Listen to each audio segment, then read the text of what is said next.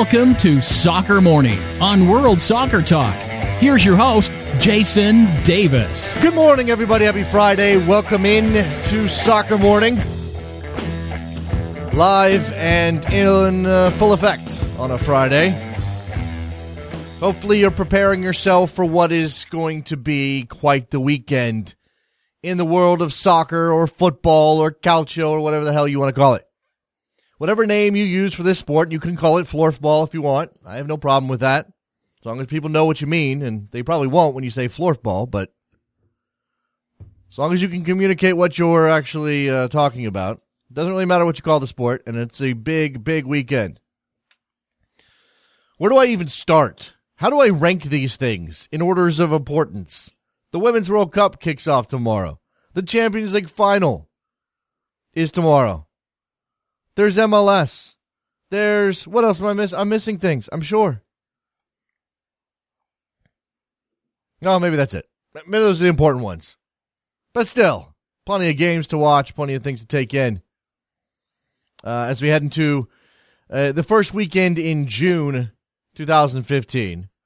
And it would be nice to clear the palate of all of this FIFA nonsense with some actual soccer, some top level soccer the pinnacle of the women's game, the pinnacle of the men's game. Anybody argue that those are the two things that are the highest in those respective worlds?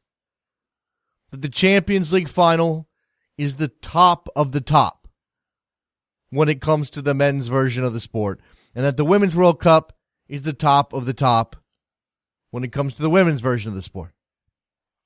Now, you do have a final in one and opening games in the other. But we're going to get to the end of the Women's World Cup where the where the competition will be fierce. The U.S. women kick off their campaign on Monday, so not quite there yet for them. But we do have uh, do have games tomorrow. Very much looking forward to that. Kicking off in Edmonton with uh, with Canada. Let me just pull up my Women's World Cup schedule because I didn't do that. Failed to do that. We'll take a look at this as well as the again the U.S. games, which I think I reviewed either. Yeah, I'm not where I where I reviewed those. I'm sure it was yesterday or the day before. I, I, I even I even jumped to Saturday. We got a game tonight in MLS. Houston and Red Bull, and I'll be uh, on Rabble.tv doing that game again. I think I'm going to be joined by Aaron Stoller, which long time NASN fans will know as the host of the uh, Big Question, which uh, was a good show that didn't last long enough. Uh, Aaron will join me to talk about uh, Houston and New York tonight, so that'll be good. When it comes to the Champions League final, a couple of questions uh, present themselves. Number one, can Barcelona finish off what has been a pretty stunning season? It wasn't that long ago that Luis Enrique was under pressure, that Barcelona was said to be uh, failing here they are, having locked up the La Liga title, having secured a Copa del Rey, now looking to get a Champions League title. They have that I- I- incredible front three of Messi, Suarez, and Neymar. And can Juventus stop them, especially now that it's out that Giorgio Chiellini will miss that game? And I was listening to uh, some soccer radio this morning, and Janusz Michallik said something very important that I think has gotten missed not necessarily about the defensive side of things for Juventus, who is a strong, uh, t- strong uh, defensive team in in totality. It's uh, it's about set pieces perhaps as well, where Chiellini was a threat. Oh, and I missed. Uh, I did miss something. I missed the United States playing today against the Netherlands in Amsterdam. That's what I missed. You people aren't helping me out here on Twitter at Soccer Morning. The United States plays the Netherlands today 2:30 p.m. Eastern. Couple of things to watch for for me in this game. First, with no Jozy Altidore and no Clint Dempsey, who steps up at the striker position, what kind of setup does Jurgen Klinsmann use? We've been seeing this 4-4-2 diamond, which you might expect at this point. Does that lend itself to a pairing of Juan Agudelo and Aron Johannsson, the two strikers I think most people are highest on in this group. Remember, Jordan Morris has now been added to this team after playing with the U23s in France. He now moves over and joins the full senior squad in Amsterdam because apparently Jurgen Klinsmann really likes the college kids. So, and Morris started against Mexico in April, that game that he scored in. Be a shot. Uh, it would be a shock, excuse me, to see him start today against the Netherlands, but you never know. At the back, questions as well. No Gonzalez, no Besler. In this team instead, Ventura Alvarado, John Brooks, Michael Orozco. What combination of players will Klinsmann go with there? And if he is going to stick with this 4-4-2 diamond, who does he play on the outside? Because that diamond does not lend itself to width.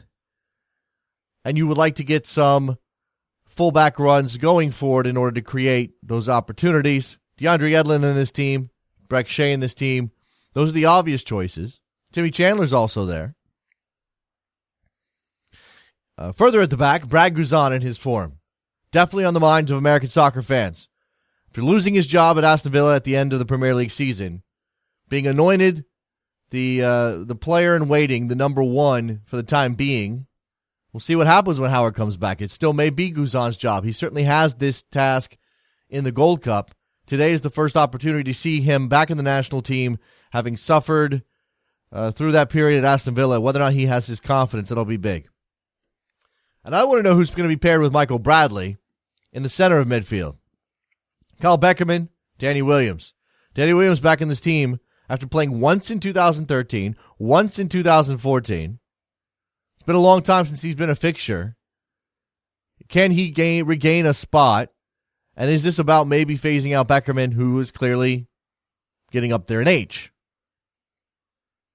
Also on the U.S. front, you may have woken up to this distressing news. The United States lost 3 0 to Ukraine at the U20 World Cup last night. This They do go through. They're already through to the knockout round, but they go through now as the second place team in the group.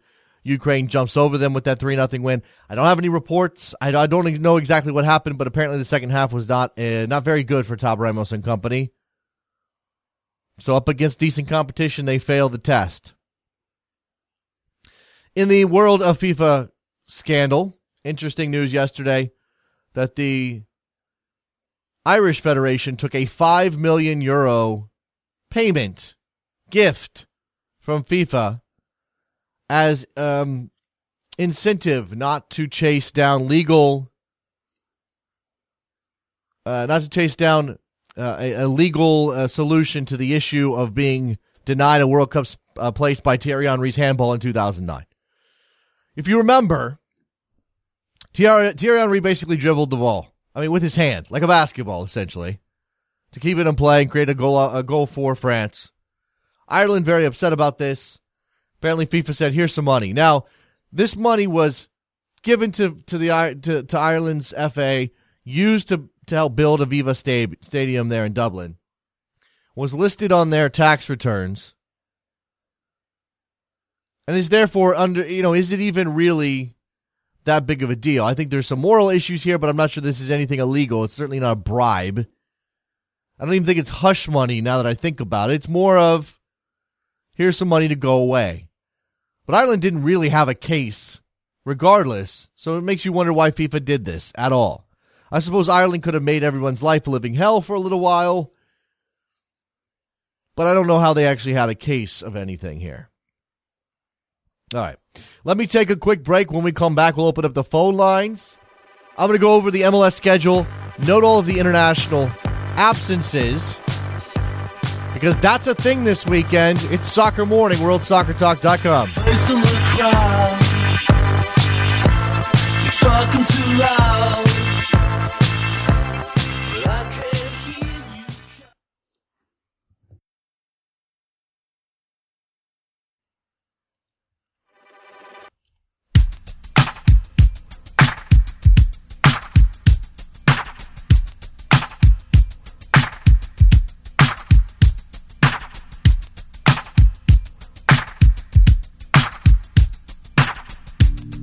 Welcome back to Soccer Morning on World Soccer Talk with Jason Davis. Back on Soccer Morning on a Friday. We've uh, cracked open the phone lines 646 832 3909. Get in on a Friday. Let me know what's on your mind. What's the what's the biggest thing happening this weekend? Is it the Women's World Cup kicking off?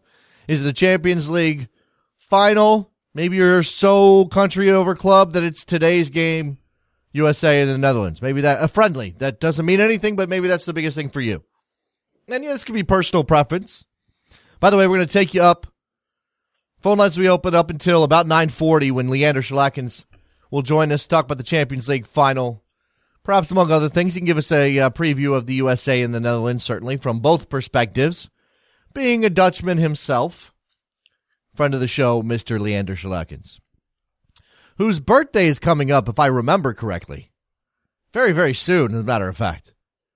I'll get a chance to say happy early birthday to Leander. 646 832 3909. I said I was going to go over the MLS schedule and then talk about the number of players that are missing this weekend because of international duty. First, let's just go over the Americans who are with the U.S. team. Juan Agudelo, Kyle, Kyle, Juan Agudelo, Kyle Beckerman, Michael Bradley, Mix Diskerud, Brad Evans, Nick Rimando, Brek Shea, Gyasi Zardes. That's a pretty solid contingent of eight players. But then you have the U23s are also playing right now, and the U.S. U23s earned themselves a third place game because something. France beat the Netherlands for something. Alashe from San Jose. Ekwonu, Real Salt Lake, not much playing time there for him yet. Alashe is definitely a, uh, a loss for for San Jose. Shane O'Neill of the Rapids. Jalen Robinson, DC United, not not missing time at the senior level. Dillon Serna from the Rapids, okay, and Tyler Turner from Orlando City. Some of those players are contributors, some of the players are not. USU 20s, Kellyn Acosta, contributor for Dallas. Jordan Allen, contributor for RSL.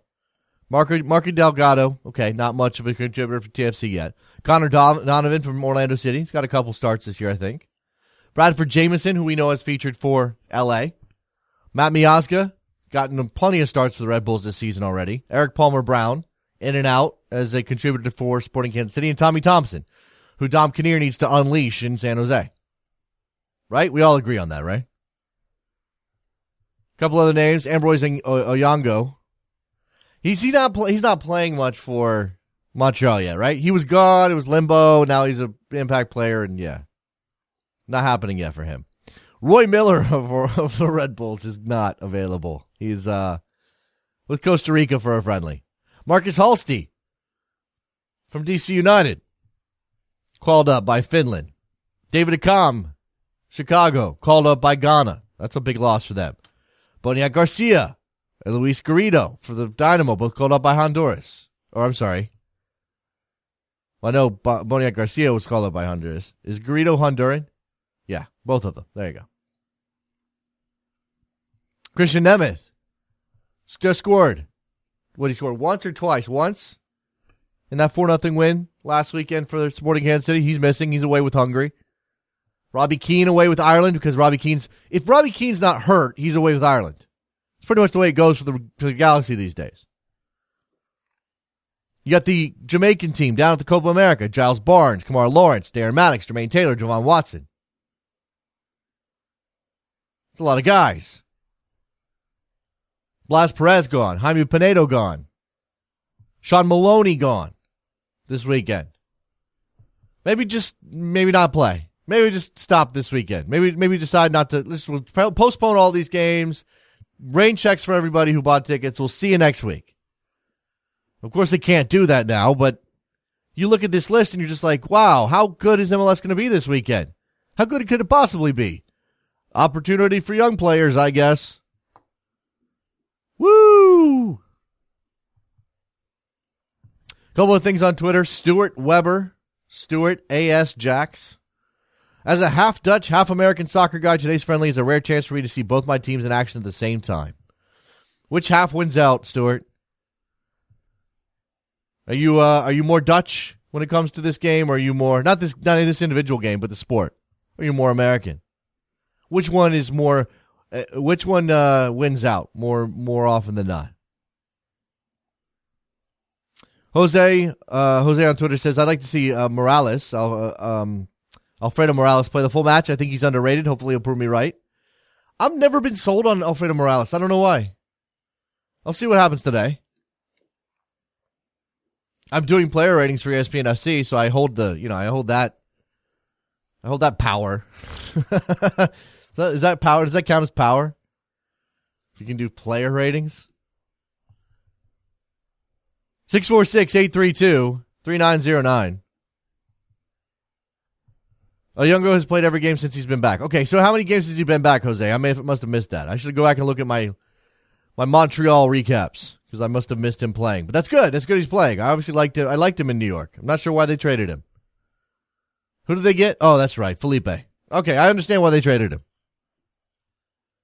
646 832 3909. Stop being lazy on Friday, guys. Leander Schaerlaeckens coming up in about 20 minutes. We'll talk uh, with him about this friendly today. Champions League final as well. Should be good with uh, with Leander.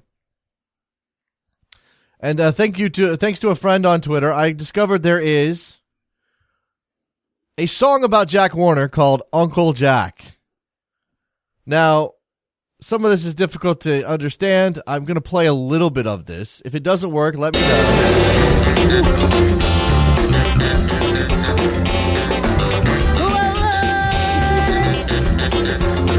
Uncle Jack, guys. Come on, let's go. Now pick up the pace. Let's come on, sing the song. They call a general election. They set it for the month of May. Design a combined opposition I don't know what she's saying yet, but to fight against the Balizé. it's about Jack Warner. Even compose a new song to expose all that was wrong. Expose it's all. Those I can't vote Wait. She just said expose all that's wrong about Jack about Jack Warner. The unique got fiasco, the church in Guanapo. But through it all, one man keeps standing tall. One man keeps standing tall. Uncle Jack Warner.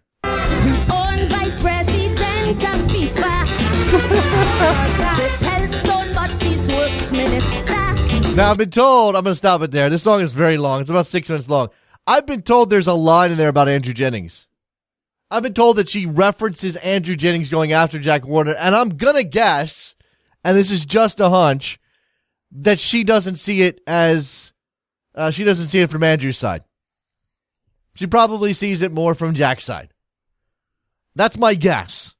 I'm gonna have to cut this song up. I, I just found it out about this morning. I apologize for just playing it raw.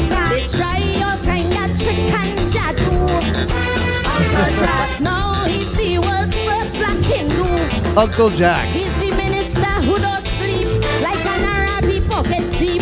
All that's wrong, he will put right like a talent. Say, Lord, these fellas pray. Uncle Jack. Oh man, I just love that. Uncle Jack Warner.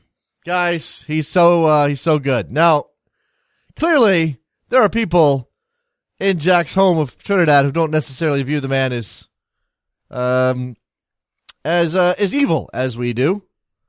And that's uh, I guess that's understandable on some level. He's he's a man of the people down there. He's he's a man of the the people. And they actually enjoy him for some reason. But uh, you know, we're not we're, we're so far removed from the situation. Maybe we don't know Jack. Maybe we don't understand Jack. Maybe we should do more to try to get to the heart of why Jack Warner does what Jack Warner does. Why he holds up pictures of articles from The Onion and acts as though they are legitimate evidence of a conspiracy against him by the United States. Why he gets songs sung to him. This song is was uploaded in 2011. I'm not sure when it. Oh yeah, 2011. So it's not even that long ago. Well after the man had been implicated in many a scheme to defraud many, many people. They still love the man. He's holding rallies, he's dancing, he's singing everything's gonna be alright. Everything is gonna be alright. Jack Warner says so. 646 832 3909. Leander coming up. Reminder I'll be on Rabble.tv tonight. Houston, New York Red Bulls. Me and Aaron Stoller. Talking MLS. Alternative to your SAP button. If you think if you're if you're one of those people, I you know I can't watch it in Spanish. I don't pick up enough. I'm missing something. Which come on, you could do it. You can watch in Spanish, even if you don't speak Spanish. It would be fine. But if you're one of those people like I need the commentary to be English, and you're like, hey, wait, they have this SAP option, and bloop, and oh no, what is no, no, this is bad. What? Is, no, I don't. No, no, this is terrible. I don't want to listen to this. That's when you go to Rabble.tv. Look for the game Houston, Red Bulls. My name will be on there. I've done this. We've done this what four times, three times, three times. Did it once with Jerry Dubois. Once with Thomas Floyd, and once with Charlie Boehm. I think that's right. So there you go.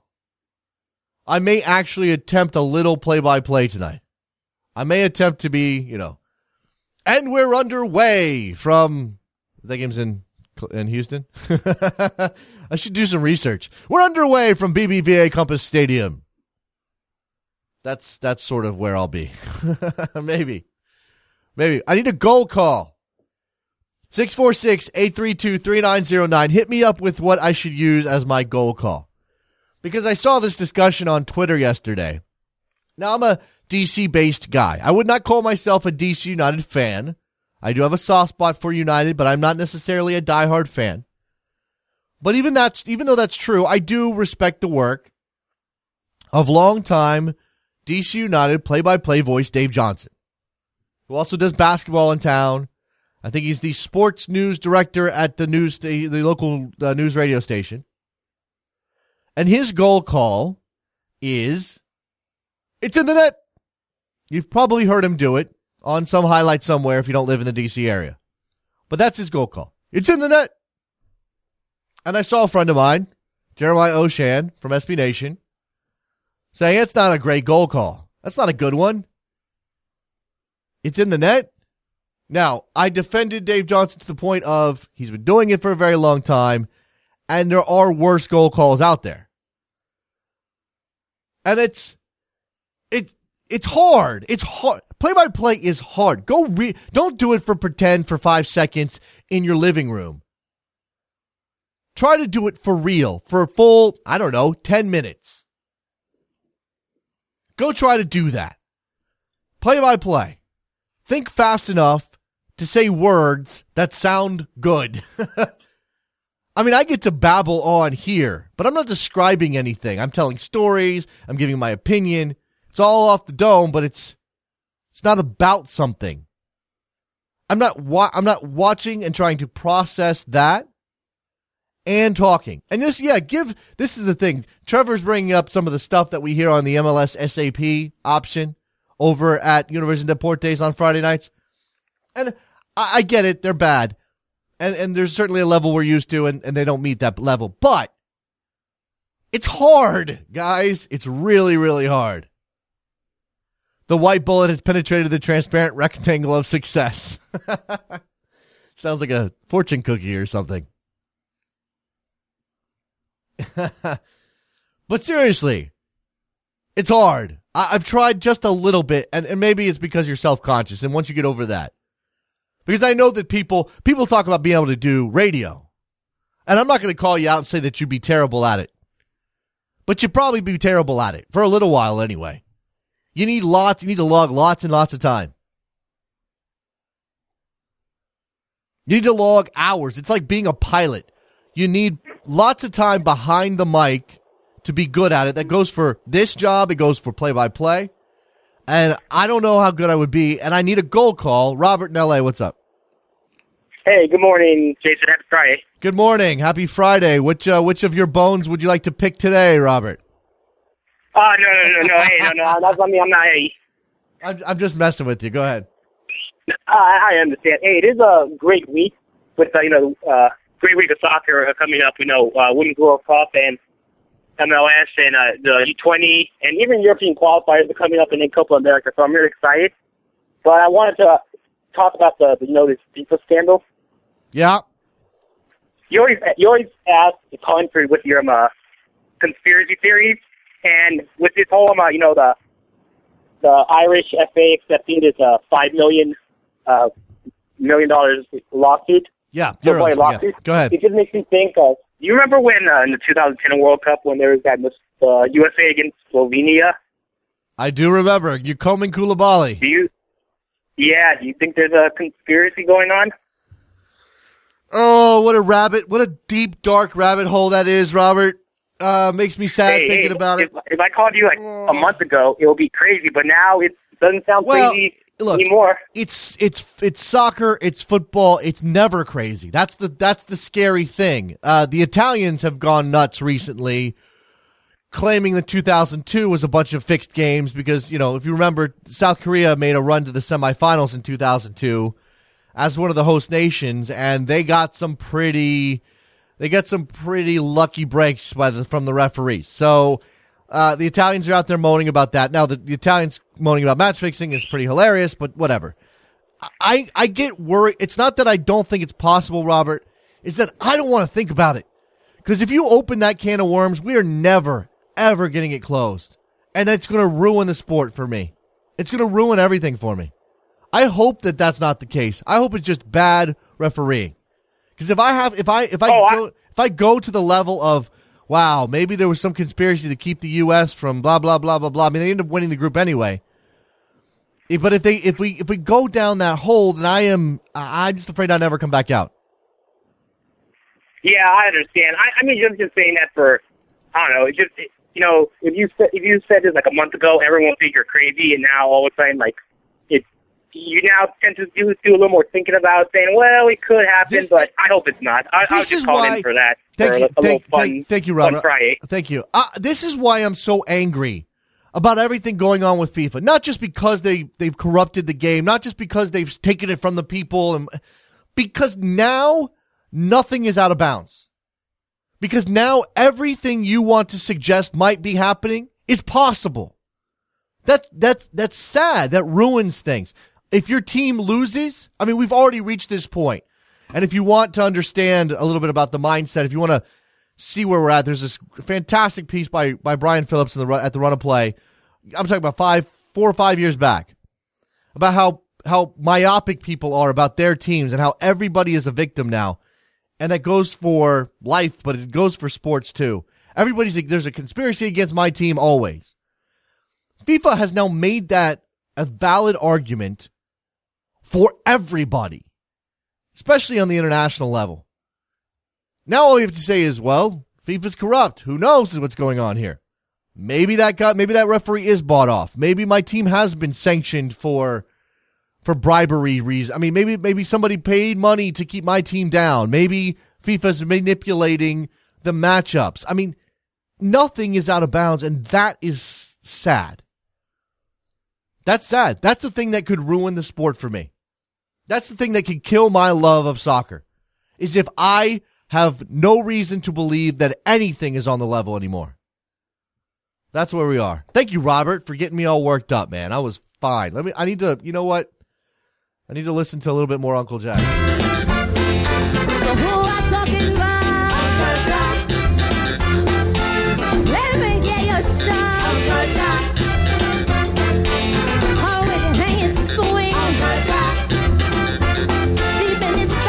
Okay, that's good. That's a good enough. That's more, good, more than enough, Uncle Jack, for now. We'll come, maybe we'll come back to Uncle Jack. Just a couple minutes until Leander Schaerlaeckens joins us to talk about USA, Netherlands, and uh, Champions League. I definitely want to get his uh, his take on the Champions League final. Barcelona, with all that firepower against Juventus, a team that knows how to defend. I'm not going to put them on Catenaccio. I'm not doing that. They've got their own quality up front. They can play some attacking football. They obviously have Pirlo in the middle but but they're going to have to defend while Barcelona attacks them for the majority of the game because Barcelona's going to hold the ball as well. Juventus has to figure out a way to maintain possession because otherwise they don't have a shot here. 646 832 3909. Just a couple minutes left here in this segment before we grab Leander. So jump on in. I lost my train of thought. There was somewhere else I was going to go before Robert totally took me off off on a tangent there. I didn't really mean to do that. Oh, by the way, if you don't get in with a phone call in this segment, you want to talk to me, you want to talk about something, I'll open up the phone lines for a couple minutes after Leander. So about 10 o'clock Eastern, we'll get the phone lines back going and, uh, and you guys can jump on in. Suggestions for my goal call. Only got one. Only one from Paul. That's why he's here, which obviously is stealing from Jack Edwards in the 2002 World Cup. Should I bring that back? Should I revive that? I, I kind of feel like I want to. I kind of feel like I want to listen to that. Remember the 2002 World Cup and Clint Mathis scoring? The United States on that fantastic run to the quarterfinals in that game. I can find it very quickly, I can get it in before I have to move on to Leander. No, I don't think I can find it. I can't find it. Too bad. Who they, who who was that against? Who was that against? I'll have to find it. Yeah. This is a highlight package. I'm, this is the Samsung. Well, that's an ad. We don't want to do that. we don't want to do that. Let's take a break. We'll come back. Maybe play some more Uncle Jack. Maybe find that goal call from Jack Edwards in 2002. Soccer Morning, WorldSoccerTalk.com. Leander Schaerlaeckens when we come back.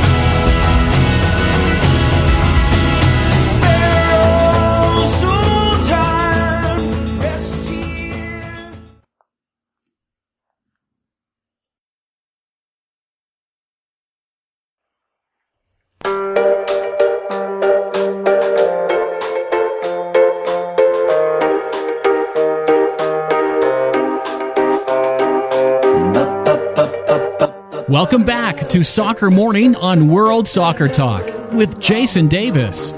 Here we are back on Soccer Morning. Joined now by birthday boy Leander Schaerlaeckens. I knew I had the time, the general timing right, Leander. I did not know it was actually today. Happy birthday! Thank you very much, Jason. I get a Holland USA game, my You my do. two home countries, as it were, to uh, to celebrate. You, you do. Well, let's let's go and, and take a look at that game. The United States tuning up for the World Cup. Meanwhile, um, for the Dutch, it's all about getting ready to go back into world or into European qualifying and trying to scramble back into a place that doesn't require a playoff. Right. Um, what kind of before we get to what the U.S. is bringing to the table? What kind of team are we going to see from the Dutch, and, and how is Guus Hiddink going to set them out? Well, I, think they're going to be diluted a little bit because they are sort of more concerned right now about their upcoming qualifier with Latvia on uh, on June 12th, which is uh, which is a week from today. Um, and like you said, they're they're not in in super shape in uh, in European qualifying. I mean, they they lost their first game uh, to the Czech Republic. They beat Kazakhstan. That was really sort of problematic for them. Uh, then they lost to Iceland. The two losses, mind you, were away. And then they had the home game with Latvia, before which Guus Hiddink actually said, the manager actually said, if we don't win that game, I will quit. Um, then they uh, tied with Turkey, but but they're not in good shape. Even though um, European qualifying has has now expanded to let 24 teams into the tournament. Um, so we're th- this is this is a tricky game for Holland. So they're not going to run out, I don't think, all of their first team against the against the Netherlands. Uh, Guus Hiddink has already said he's going to be sparing Stefan de Vrij and Ron Vlaar, who are uh, who are some of his central defenders. Um, so we'll we'll see maybe a slightly diluted team, but it should still be a very very good team. Yeah, re- regardless, it is certainly a challenge for the United States. Again, who is ramping up to the Gold Cup starting in about a month's time. Um, and Jurgen Klinsmann's brought a team that uh, you know, has got a little experience, but there's a lot of youth in this side as as well, Leander. And when you look at the questions that Jurgen Klinsmann needs to have answers to before he opens up that Gold ca- uh, Gold Cup campaign, where do you look first? Well, I mean, the the front line is an obvious trouble spot for the U.S. and and if you know, we can take a very big picture on it and say it, it sort of has been since Charlie Davies went down in, in 2009. Um, th- this is perpetually a problem area, a pain point for the U.S. because with Jozy Altidore, sort of been the one mainstay. Clint Dempsey's sort of been shoehorned into a striker role at times. You know, we can argue whether that is whether that's his natural position or not. Um, I would argue not. Um, but neither of them are going to be there for this game. So now, once again, he, Jurgen is sort of having to shuffle the board up front. He sees it up as an opportunity for those guys, and perhaps it is. He's got in his pool for this game, he's got Jordan Morris, Aron Johannsson, Bobby Wood, Juan Agudelo, Gyasi Zardes, um, who are respectively in ages 20, 24, 22, 22, and 23. So you would expect one of those guys to sort of um, step up, although it's it's not exactly the easiest teams to do it against since they're playing Holland and Germany. But up there is, is really a problem that that needs to be addressed. So so you would hope to see some progress there. Is there do you when you look at that group though, um, and remember that Jozy Altidore's job typically is to play the center, uh, play the central position, be the the big body. I mean, he does like to to drift, and, he, and he's probably better with the ball at his feet facing goal than with his back to goal. But you still you're still that they're used to having that element. They're used to at least having that release valve. Is there anybody in this in this group can, that can do that? And, and and then it becomes okay. Who's the pairing? Because can they work together, not get in each other's way, and complement each other? Yeah, and and that's the problem, Jason. And and you you've hit the nail on the head there. There's really no other target man in this group. There's really no other target man in this player pool, un, unless you sort of drop down to guys like Connor Casey or something um, which I don't think Jurgen Klinsmann is apt to do. This has been hey, a problem. This that's American. That's American hero Connor Casey. He went down to Honduras and scored twice way back in 2008. I don't know, forever ago. Sorry, go ahead. no, no, that's that's fine.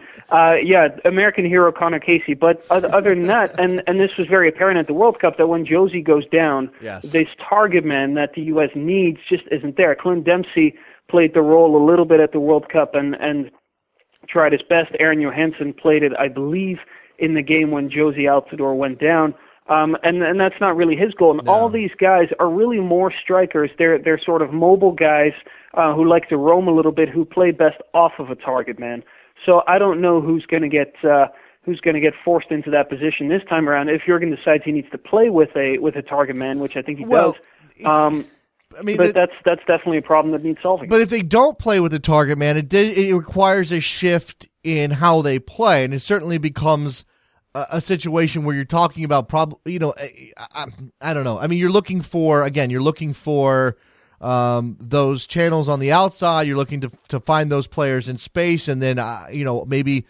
Um, you know, bringing your your midfielders in on, on, on late runs into the box inside of those players. I mean, know, they're just changing things from where they what they typically do. And again, well, maybe that's maybe that brings me to a to a good question, Leander. What do the U.S. typically do, and has Klinsmann established a typical yet?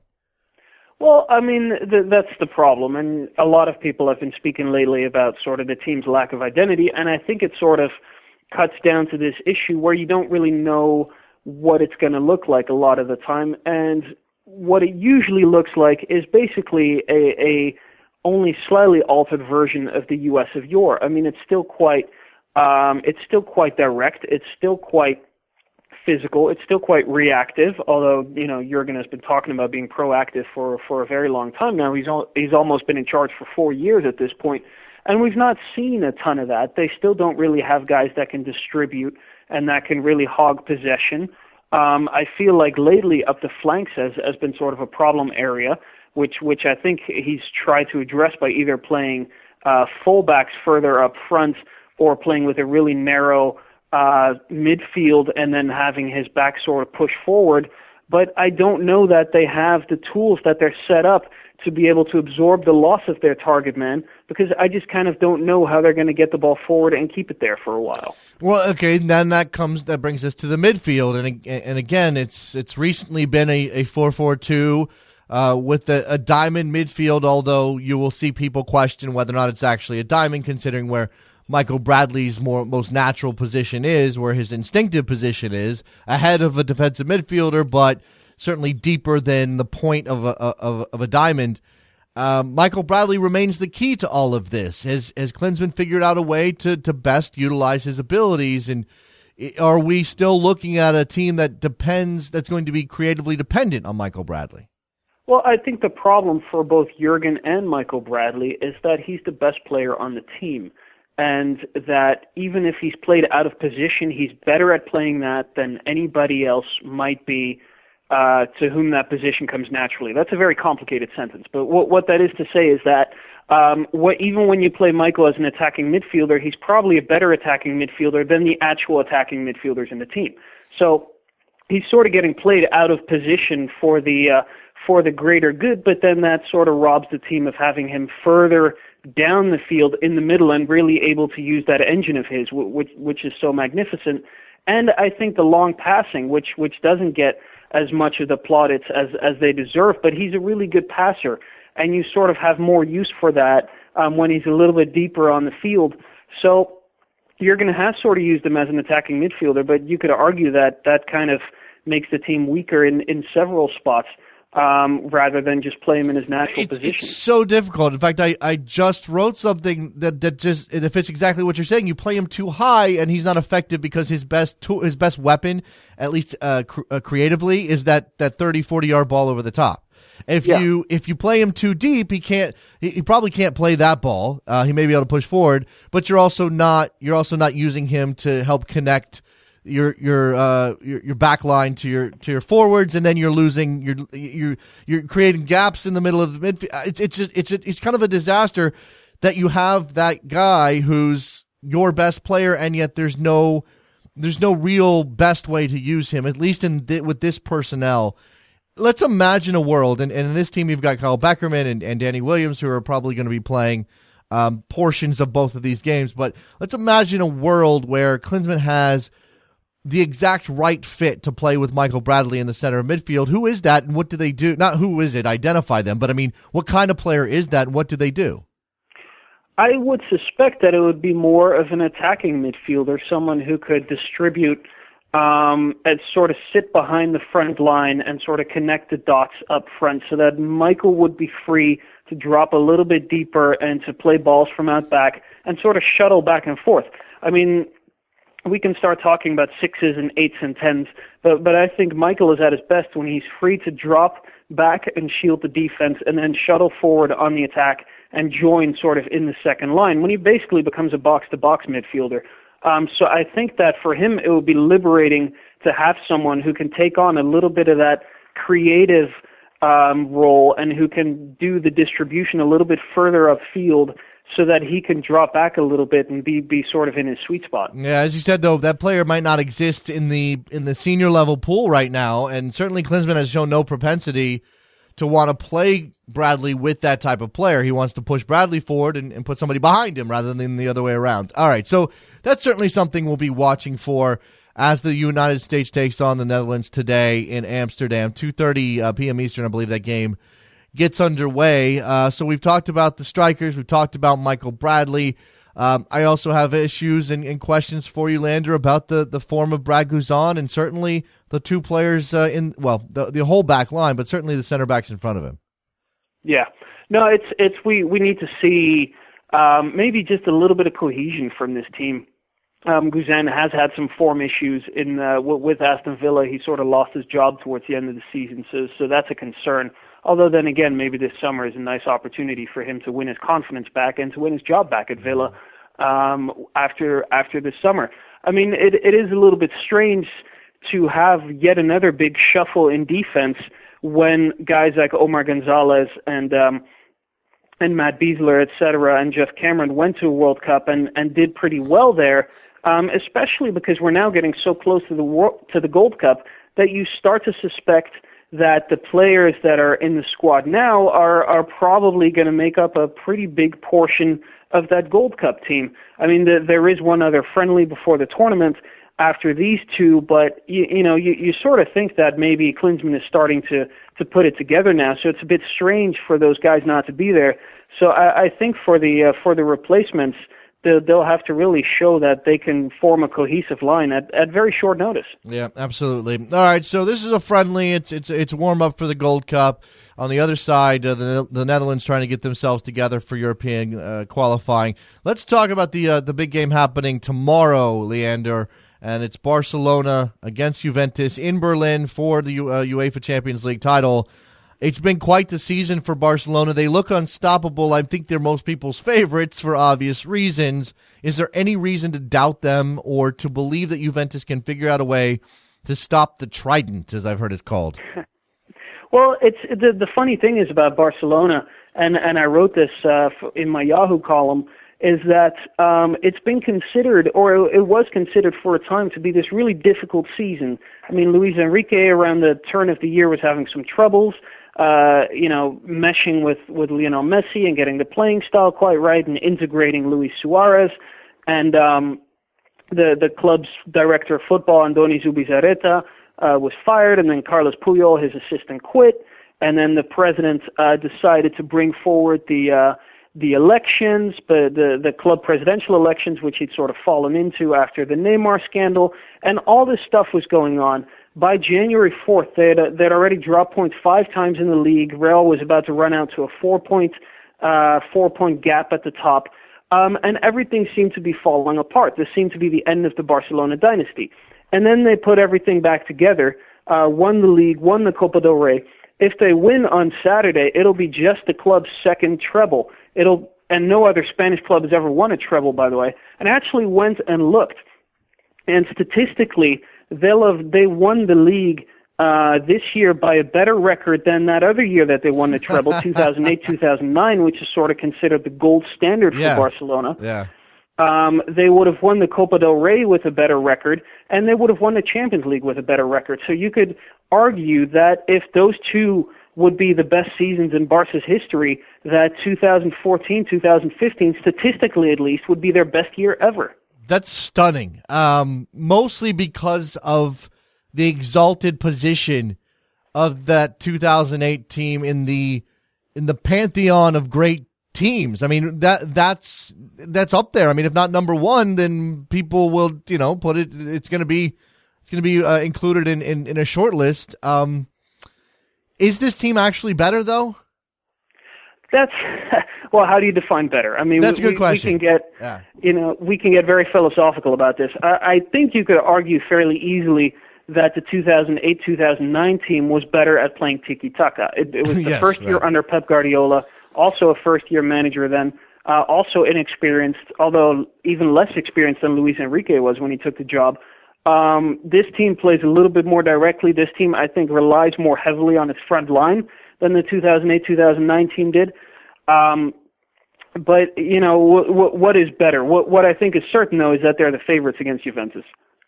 Absolutely. Um, you know, I think that opens up this this discussion, which we're not going to have time for. Opens up questions of is it the is it the defined style of play that they did better than anybody else had ever you know even attempted possession soccer that makes that team stand out and this team is more conventional in the way that they play, if you know what I mean. Does that make sense? And therefore doesn't quite. But but, but then again, we don't have retrospect on this. We don't have uh, perspective uh, on this team yet, and they haven't even won the title yet.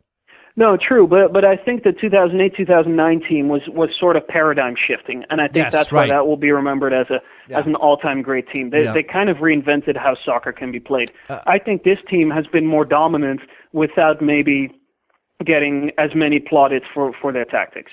Uh, so let's let, let me flip it over because again, Barcelona's the favorite. Everybody knows Barcelona's the favorite. If you stop Messi, which seems impossible, you, you still got to deal with Suarez and Neymar. And if you start, if you stop those two, you got Messi, and we, we certainly know how he can take over a game by himself. And uh, Barcelona will probably have more of the ball than than Juventus. Uh, although it's been pointed out to me that hey, Bayern Munich had the ball, they got destroyed. It, it, it, what does Juventus need to do, and and how much of a loss is Chiellini if he doesn't play? Giorgio Chiellini, the, their defender, is a huge loss, and it seems that Andrea Barzagli, one of their un- other really important defenders, is very much a doubt for this game. So, you know, for a team that likes to play with three central defenders, for for two of those guys to potentially be out for the final is a, is obviously a, a big big loss. Um, that said, this is a really savvy and shrewd team. They they beat a Real Madrid uh, side in the semifinals that they weren't supposed to have any chance against, and they just kind of outcome them. They have clever game plans. Uh, Max Allegri has has really figured out how to win in Europe with this team, which which isn't easy considering that even though Juventus has always sort well has in recent years sort of stood above the fray of the, of the slow decay of Italian soccer. You know, they're still capable of spending the big money and and attracting big time players. Um, it's it's still hard coming from Italy to compete with with teams from Spain just because of the way the economics are these days. But um, you know they, they beat Borussia Dortmund in in the round of 16. They they squeaked by Monaco 1-0 on aggregate in the quarterfinals. They they beat uh, they beat Real Madrid. Um, they're they're just really really a clever team. You don't want to get into cliches about Italian soccer, and they're not even necessarily all that defensive all the time, but they're really just um, very good at at sort of unsettling opponents and and disturbing their rhythm with with really tight and organized uh, defending. You know what strikes me about this Juventus team is the this the window that they have. It, it, it seems to be that this is their chance right now. I mean, you know, this could put Juventus back on top. They could have an opportunity to become one of the preeminent clubs in Europe again, Leander. They could certainly attract talent. They, I know they, they've already signed uh, Dybala for next year. I know they're, they're going to bring in some, some reinforcements. But Carlos Tevez is probably on his way out. There's talk about Andrea Pirlo leaving. Uh, uh, even, even, Gigi, uh, even Gigi Buffon is talking about his future uh, at 37 that this could be, you know, when again is Juventus going to have this opportunity not only to to win a, a European championship again, but to to to do it sort of surprising everybody the way that they did? I think it'll be hard for them to surprise anybody again for a long time. I mean, you know, like you say, Paul Pogba might leave, Andrea yes, Pirlo right. might leave, yep. Carlos Tevez might leave.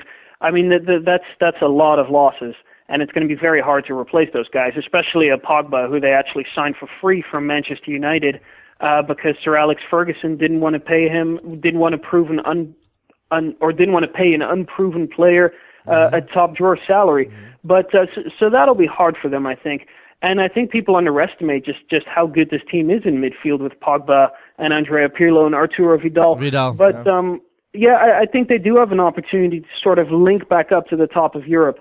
And I don't know how much of a difference winning or losing the final makes in the transfer market, but I do think it brings back that credibility um, when you can go to players and say, you know, you're not just going to play Champions League here, but you're going to have a shot at winning it right. because look, last year we were in the right. final. So I think that's going to help them tremendously. Um, and of course, the, the other factors like merchandising sales and, and broadcast rights for sure. the Italian league, et cetera, might get a little bump from this as well. So they're, they're certainly helping themselves. Yeah, they, they, look, they, they may be able to turn this into consistent deep runs in the Champions League. Uh, I suppose that's possible, especially if this increases their their buying power. You said maybe losing the final doesn't, winning or losing the final doesn't change a whole lot. Uh, but they they are the Italian team with the brand new stadium, so they have that going to they can sell that to, to, to incoming players. They obviously you know getting just getting to back to the Champions League final and being that Juventus gives them an opportunity. They may entrench themselves as I mean they're already winning. Uh, you know, Scudetto's hand over fist again. They're probably going to be doing that for the next 10 years. Just whether or not they're going to be Champions League final material again. And again, I, when I say that the window's closing, I just mean on this particular team because there's going to be some significant turnover, but that doesn't mean that they won't be able to get back here. Well, Juventus historically has been really, really good. I mean, before the Calciopoli scandal and they got relegated and everything became right. a big mess. Well, but yeah, they'd always been really good at refreshing their teams, at bringing in, you know, uh, selling big stars and then bringing in other guys that became big stars. And they've they've been a savvy team in the transfer market, and they've always been pretty well run. So I suspect that they'll be able to build on this um, and and you know recruit the necessary guys to to be as good or better next year. And like you say, I mean they're the only team in Italy, or they're the only elite team in Italy, I should say, that has its own stadium and that controls its own revenue stream, and that's been a huge game changer for them. And I think they've won uh, Serie A three or four years in a row now. And and that doesn't look like it'll change at least until Roma opens its own stadium and Inter Milan maybe does as well. Um, but but I think they're going to be a force to be reckoned with again in the coming years, and I think European soccer is better for it. All right, give me a score, Leander. Oh God, uh, three one Barca. Okay, I think that's a good call. That's uh, I was going to go three nothing Barca, but Juventus may get a goal uh, and make it a little tighter. Leander Schaerlaeckens, follow him on Twitter. It's uh, Leander Alphabet. Is that right? That is correct. All right, there you go. Happy birthday again, Mr. Schaerlaeckens. Thank you very much for your time. Great to talk to you as always. Thank you. My pleasure. All right, let's take a break. When we come back, we'll open up those phone lines for just a couple more minutes before we get out on a Friday. Lots of soccer to talk about. Be right back.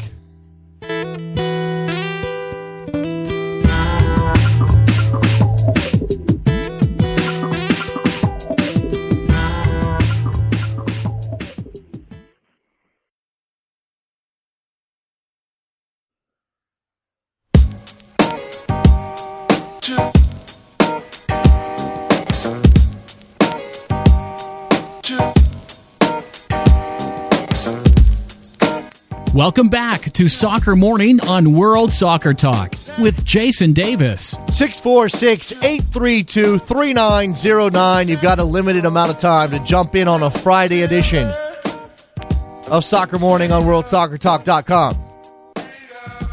Again, so much soccer happening. United States, Netherlands today, 2.30. Tonight, Houston and Red Bulls. I'll be on Rabble.tv tonight talking about that game. Make sure you join me. 9 o'clock Eastern for that. Then tomorrow, Champions League final. Champions League final, people. Is that on Fo- like it's on Fox, right? Right? Like not Fox Sports, it's on Fox. If I'm not mistaken. Fox like like actual Fox, like Fox. I think. That's where it is usually, right? So Champions League final. They, all that MLS that's happening, and I haven't even gone over the schedule. And I don't know if you really want need me to go over the schedule, but I might. That MLS is actually not happening until the evening. First game is Philly and New York at seven. DC Toronto's at seven. And then it goes on from there. Also, Women's World Cup opening. That's getting underway. That start, that's a thing you need to pay attention to. Saturday, June 6th. Canada, China, 6 o'clock. New Zealand, Netherlands, 9 o'clock. There you go. That's your that's your Friday and your Saturday. That's what you need to care about right now. Just to get through those that period. Then you have you do have things on Sunday as well. You got two MLS games on Sunday. The Rocky Mountain Cup. Come on, some other things happening as well around, and then Monday, U.S. women open up their campaign. Let's go to Jason in Jersey. What's up? Hey, uh, Mr. Davis, uh, when you uh, talked about the 2002 World Cup earlier in the show, it brought back pretty bad memories of uh, Jack Edwards. Uh, I remember at the end of the U.S. Portugal game, he said something so horrible that it still is in my memory today. He said, Mine eyes have seen the glory. come on. Wait, wait, wait. Come on. That's not. Is that horrible, really? Come on. Come on. That's horrible. That's good. hold on one second. Okay, that's highlights from uh, somewhere else. I don't have Jack Edwards there. All right, go ahead. Sorry. Uh, you know, he he did what he could do, and the guy's got a personality. I'm okay with personality. Well, it, at least it's still my memory, right? Yeah, yeah, right. Exactly. If he had said something prosaic that you had heard a thousand times before, you wouldn't have a memory of it. You wouldn't remember it at all. Uh, I'll give I'll give you that one. He does stand out. He, He uh, does. is not He the does. best, uh, Yeah. certainly compared to uh, the uh, broadcasters today. But uh, yeah, I'll give you that. Okay, how about Thank you. this? How about this? If nothing else, we can say that Jack Edwards. Thanks for the call, Jason. Appreciate it. We could say that Jack Edwards was better than the guy who was who was 2006, the baseball guy. I miss. I'm I'm blanking on his name. Trevor, do you remember who that was? That ESPN hired in 2006, and he was a disaster, and everybody hated him. Yeah, Dave O'Brien. That's right. Jack Edwards greater than Dave O'Brien. True or false? I think it's I think it's a true statement. I think that's a true statement. Jonathan Tannenwald. I remember at the end of the U.S. Portugal slams mute button on computer speakers. Come on, I got a soft spot for. You know what? Maybe it's maybe it's because of my age at the time. I mean, I was twenty something, just just over twenty something, twenty very early in my twenties. You know, I, I sort of re fell in love in, with soccer during that period. Maybe that's what it is. Maybe that's why I have a a soft spot for Jack Edwards. There's got to be a Jack Edwards soundboard around somewhere, right? I don't. I don't know. I, I mean, I, I don't feel as negatively about Jack Edwards as as some people seem to. but and, and still need a goal call. This whole thing started because I need a goal call because I don't have one. That's why he's here. Friedel's greatest is Jack his Edwards. ability to drive the ball. Just, Eddie uh, Pope is uh, running the 18. Fans down United States. I'm just looking for something here. Storage corner. The at that. save rebound. Scores! John O'Brien has scored for the United States. Ah, nothing wrong with that, right? Maybe I should say something like, boom, goal. No, that's terrible. See how hard it is to come up with something decent, people. And I'm going to try tonight on Rabble.tv, so check that out. Thanks to Leander Schaerlaeckens for joining us. We'll wrap up this Friday edition of the program. If you have Sirius XMFC, make sure you join us over there. Should be a good show today. We're going to preview the Women's World Cup a little bit stronger with uh, Jeff Kassouf, who knows the ins and outs of the international game on the women's side. Again, this weekend's huge. Huge. U.S. friendly. MLS, the pinnacle of the sport in Europe, the pinnacle of the, the women's sport in Canada. Should be a great weekend. I hope you enjoy it. Go to backheel.com slash store, buy a mug, buy a t-shirt. There's great stuff over there. Here's the mug. It's pretty. Go to 3fc.com to buy a soccer morning t-shirt. And, uh, yeah, support your local soccer. I don't know. I'll talk to you guys on Monday. Bye.